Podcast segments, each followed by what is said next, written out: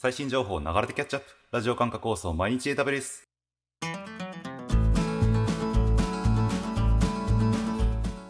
おはようございます。スターバックスの加藤です。毎日たくさん流れる AWS のアップデート。電車に乗りながらご飯を食べながら、ちょっとした流れ時間で気軽にキャッチアップしていきましょう。さて今日も最新のアップデートを皆様にお届けしていきます。放送のフィードバックは YouTube のコメント欄または Twitter のハッシュタグサバワにて投稿お願いします。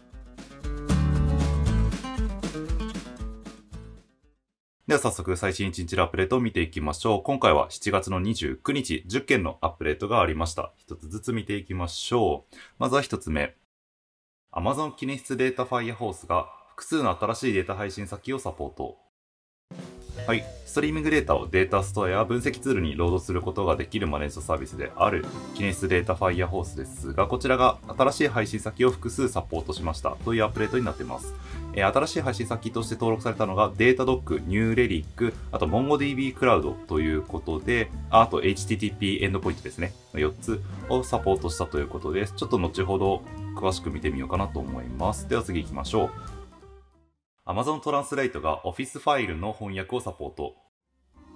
機械学習を用いたテキスト翻訳サービスであるトランスレイトですが、こちらが Office ファイルですね。え Office OpenXML ドキュメントに対応しました。まあ、つまり DocX とか PPTX、あと XLSX、XLSX、はい、あの Excel とか Word とかで作るドキュメントですね、に対応したということで、これによってですね、DocX、PPTX、XLSX、あとは HTML、プレーンテキストの5つの、えーファイルタイプをサポートすることになりました。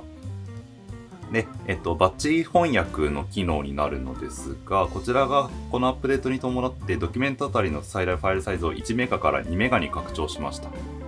ですね、こちら、あの、面白いアップデートは、ではあるんですけれども、バッチ翻訳については東京リージョンは対応していません。ただまあ、日本語の方は対応してはいるみたいなので、試したい人はですね、オレゴンなど対応したリージョンを使って確認してみるのはいかがでしょうか。では次行きましょう。AWS セキュリティハブが新しい自動セキュリティコントロールを追加。はい。えっと、セキュリティハブのアップデートですね。えーセキュリティハブが用意しているセキュリティ標準に適合しているかどうかを検出してくれるセキュリティコントロールに新しいものが追加されたというアップデートになります。で、AWS の基本的なセキュリティのベストプラクティス標準というものに、えー S3 への通信が SSL、TLS 暗号化されているかや Amazon SageMaker、ノートブックインスタンスはプライベートになっているかなどの、えー内容を含む7つのセキュリティコントロールが追加されており、もう一つ PCI DSS 標準、あのクレカ情報を含むデータを扱うためのセキュリティ基準ですけれども、あのこちらのルールの方に、えー Amazon EC2、 Systems Manager、ELB、DMS、 SageMaker、S3、IAM に関連した、え合わせて12個のセキュリティコントロールが追加になっているようです。セキュリティハブ利用されている方はちょっと内容を確認していただけると良いかなと思います。では次行きましょう。Amazon ECR が AWS KMS を用いたイメージの暗号化をサポート。はい、コンテナのイメージリポジトリのマネージドサービスである ECR ですが、こちらが KMS のカスタマーマスターキーに対応しました。これによって、え AWS マネージド、あとは自分で作った独自のキー、どちらも対応しているようなので、えーこちらを使ってイメージを暗号化することができるようになったというアップデートになっています。では次行きましょう。AWS データベースマイグレーションサービスが拡張されたタスク評価をサポート。はい。データベースをオンプレ環境から移行してくる、AWS にですね、移行してくるサービスであるデータベースマイグレーションサービス、略して DMS ですが、こちらのデータベースの移行のタスクですね、を設定した際に、タスクの実行前の評価が走って、レポートが生成されるのですが、こちらが拡張されたようです。ただちょっとドキュメントとかアップデート情報を見てもですね、どこがエンハンストされたのかっていうのがちょっと書いていなかったので、ちょっと詳細までは見切れてないので、ちょっと確認、あの、利用されている方とかですね、内容確認していただけると嬉しいなと思います。えっ、と、データ型の不一致やパフォーマンスの問題が何か起きないかなど、問題をリストで出力してくれるのがタスク評価の機能ですね。こちらの内容が拡張されたようです。では次行きましょう。Amazon Elasticsearch サービスが類似検索を強化、コサイン類似度をサポート。はい。Elasticsearch のマネージドサービスである Elasticsearch サービスですが、こちらが類似検索の機能を強化したようです。で類似検索って、あの、Google の画像検索とか見てみると分かりやすいと思うんですけれども、まあ、何かしら入力を与えた時にそれに似たものを検出検索してくれるっていう機能になりますが、こちらの機能が強化されたということで、ちょっと内容見たんですが、コサイン類似度メトリクスを KNS、K ニアレストネイバーで使えるようになったみたいなことが書いてあってですね、ちょっと申し訳ないんですが、この辺あまり詳しくないので、内容ちょっと詳しくはよくわからないんですけれども、まあ、とにかく類似検索の機能が強くなったということで、こちら、 Elasticsearch の7.7でサポートされるということなので、まあ、利用されたい方は確認してみると良いのではないでしょうか。では次行きましょう。Amazon ライトセールが C パネル WHM のプリインストールをサポート。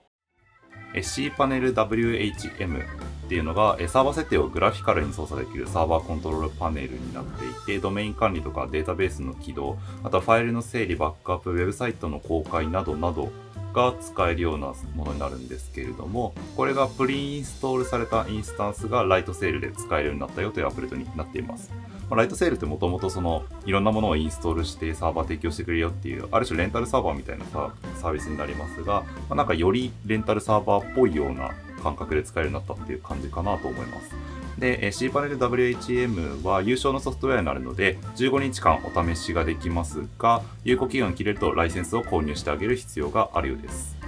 はい、では次行きましょう。AWS クラウドマップへの Amazon EC2 インスタンスの登録が簡素化。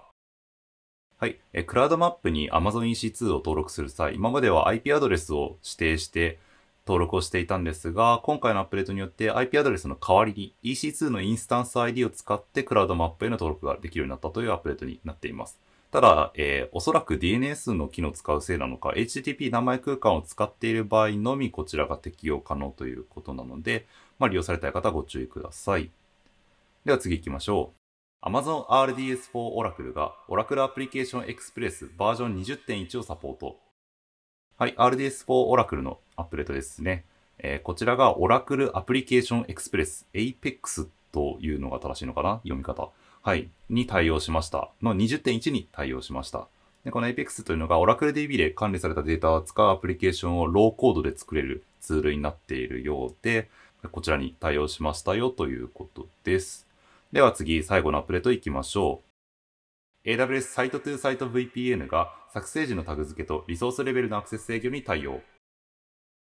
はい、VPC 関連のアップデートですね。まず一つが、サイト2サイト VPN を作成する際にタグ付けができるようになったと。いうアップデートになっているんですが、こちらは、あの、最近あった VPC 関連リソースのタグ付けのアップデートと似たようなものというか、それの続きみたいなもので、サイト2サイト VPN、あとバーチャルプライベートゲートウェイ、カスタマーゲートウェイの作成時にタグ付けが行えるようになったよというアップデートになっています。なぜか、あの、更新のブログにはですね、CDK、CLI で可能って書いてあったんですけれども、えっと、コンソール確認してみたら、ネームタグには対応していました。あと、クラウドフォーメーションの方の、えー、引数にもタグというのがあったので、まあ CDK 対応してるからもちろん対応はしてるんですけど、あの、ということなので、ネームタグはコンソールから付けられますし、その他のタグについては CLI、CDK、CFN を使う際には付けることができます。あともう一つがですね、サイトトゥサイト VPN の API にリソースレベルのアクセス制御をかけられるようになったということで、サイトトゥサイト、えー、IAM のですね、方で、サイト2サイト VPN に関連したリソース作成とか、まあ、リソースに関する操作を行う、えー、API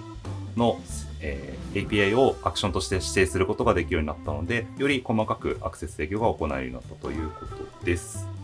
ということで、アップデート見てきました。続きまして、新しいリージョンで使えるようになったサービスを確認するリージョンアップデート見ていきましょう。ヨーロッパミラノリージョンで AppSync が同じくヨーロッパミラノ、アフリカケープタウンリージョンで EC2 Image Builder、AWS Directory Service for Microsoft Active Directory と AD Connector が、ヨーロッパストックホルム、アジア香港、中東バーレーンリージョンでサービスクォーターがそれぞれ利用可能になりましたよというになっています。ということで、7月29日のアップデートは以上になります。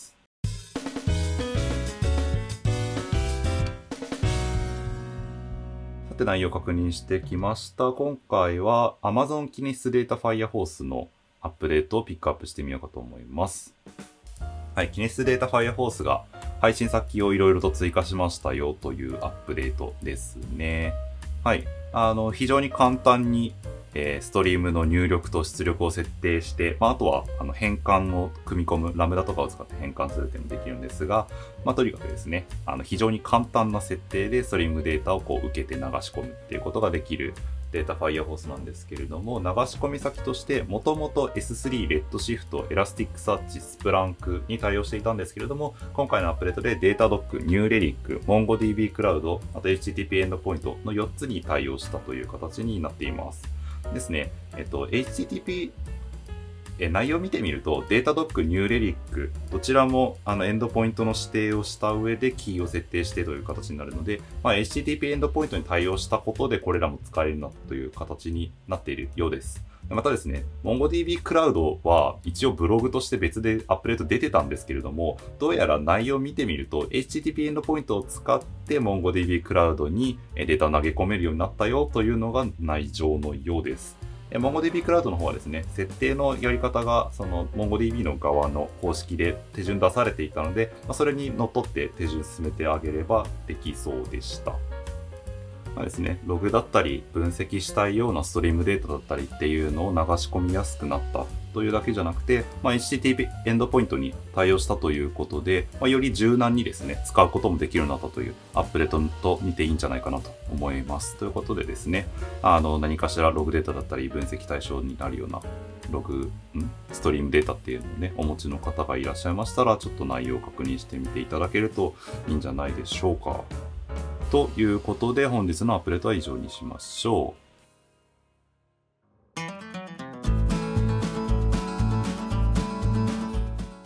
繰り返しになりますが、放送のフィードバックは YouTube のコメント欄または Twitter のハッシュタグサババにて投稿お願いします。また次回、毎日選べですお楽しみに。ではでは。